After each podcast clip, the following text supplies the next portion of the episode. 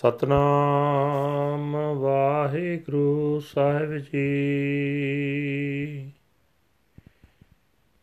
ਜੈਤ ਸ੍ਰੀ ਮਹੱਲਾ ਪੰਜਵਾ, ਘਰ ਦੂਜਾ ਸ਼ੰਤ ਏਕ ਓੰਕਾਰ ਸਤਿਗੁਰ ਪ੍ਰਸਾਦ ਸ਼ਲੋਕ। ਸੰਤ ਉਦਰਣ ਦਿਆਲੰ ਆਸਰੰ ਗੋਪਾਲ ਕੀਰਤਨ ਹੈ। ਨਿਰਮਲੰ ਸੰਤ ਸੰਗੇਣ, ਓਟ ਨਾਨਕ ਪਰਮੇਸ਼ਰੈ। ਸੰਤ ਉਦਰਣ ਦਿਆਲੰ ਆਸਰੰ ਗੋਪਾਲ ਕੀਰਤਨ। ਨਿਰਮਲੰ ਸੰਤ ਸੰਗੇਣ, ਓਟ ਨਾਨਕ ਪਰਮੇਸ਼ਰੈ। ਚੰਦਨ ਚਾਂਦਨਾ ਸਰਦ ਰੁੱਤ, ਮੂਲ ਨ ਮਿਟਈ ਕਾਮ। ਸੀਤਲ ਥੀਵੈ ਨਾਨਕਾ, ਜਪੰਦੜੋ ਹਰ ਨਾਮ ਪੌੜੀ ਚਰਨ ਕਮਲ ਕੀ ਓਟ ਉਦਰੇ ਸਗਲ ਜਨ। ਸੋਣ ਪ੍ਰਤਾਪ ਗੋਵਿੰਦ, ਨਿਰਭਉ ਭਏ ਮਨ। ਟੋਟ ਨ ਆਵੈ ਮੂਲ, ਸੰਚਿਆ ਨਾਮ ਧਨ। ਸੰਤ ਜਨਾ ਸਿਉ ਸੰਗ ਪਾਈਐ ਵੱਡੈ ਪੁੰਨ। ਆਠ ਪਹਿਰ ਹਰ ਤੇ ਆਏ, ਹਰ ਜਸ ਨਿਤ ਸੁਨ। ਸੰਤ ਜਨਾ ਸਿਉ ਸੰਗ ਪਾਈਐ ਵੱਡੈ ਪੁੰਨ।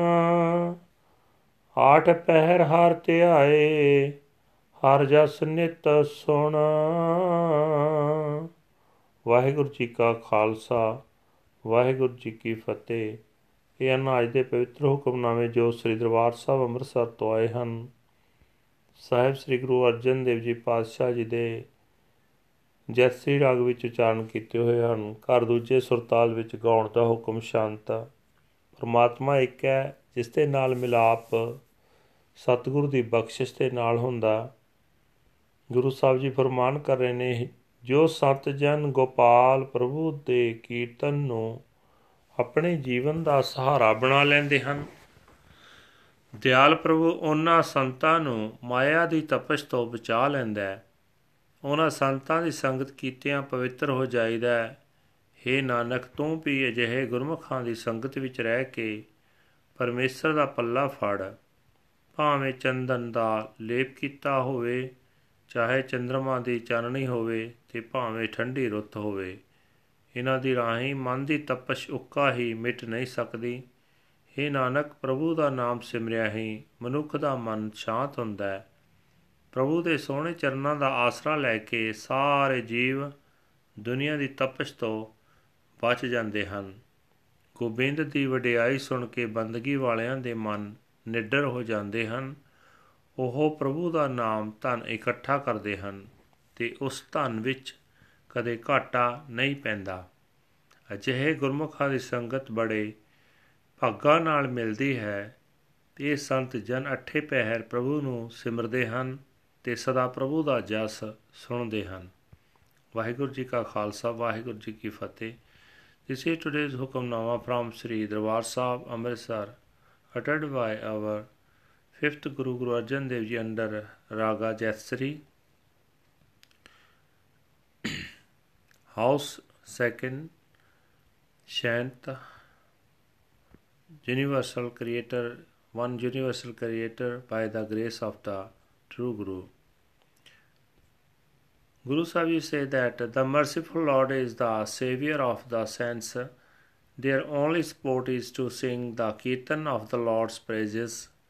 One becomes immaculate and pure by associating with the saints, O Nanak, and taking the protection of the Transcendent Lord. The burning of the heart is not dispelled at all by sandalwood paste, the moon, or the cold season. It only becomes cool, O Nanak, by chanting the name of the Lord body. Through the protection and support of the Lord's lotus feet, all beings are saved. Hearing of the glory of the Lord of the universe, the mind becomes fearless, nothing at all is lacking. When one gathers the wealth of the Naam, the society of the saints is obtained by very good deeds. 24 hours a day, meditate on the Lord and listen continually to the Lord's praises. Waheguru ji ਕਾ ਖਾਲਸਾ ਵਾਹਿਗੁਰੂ ਜੀ ਕੀ ਫਤਿਹ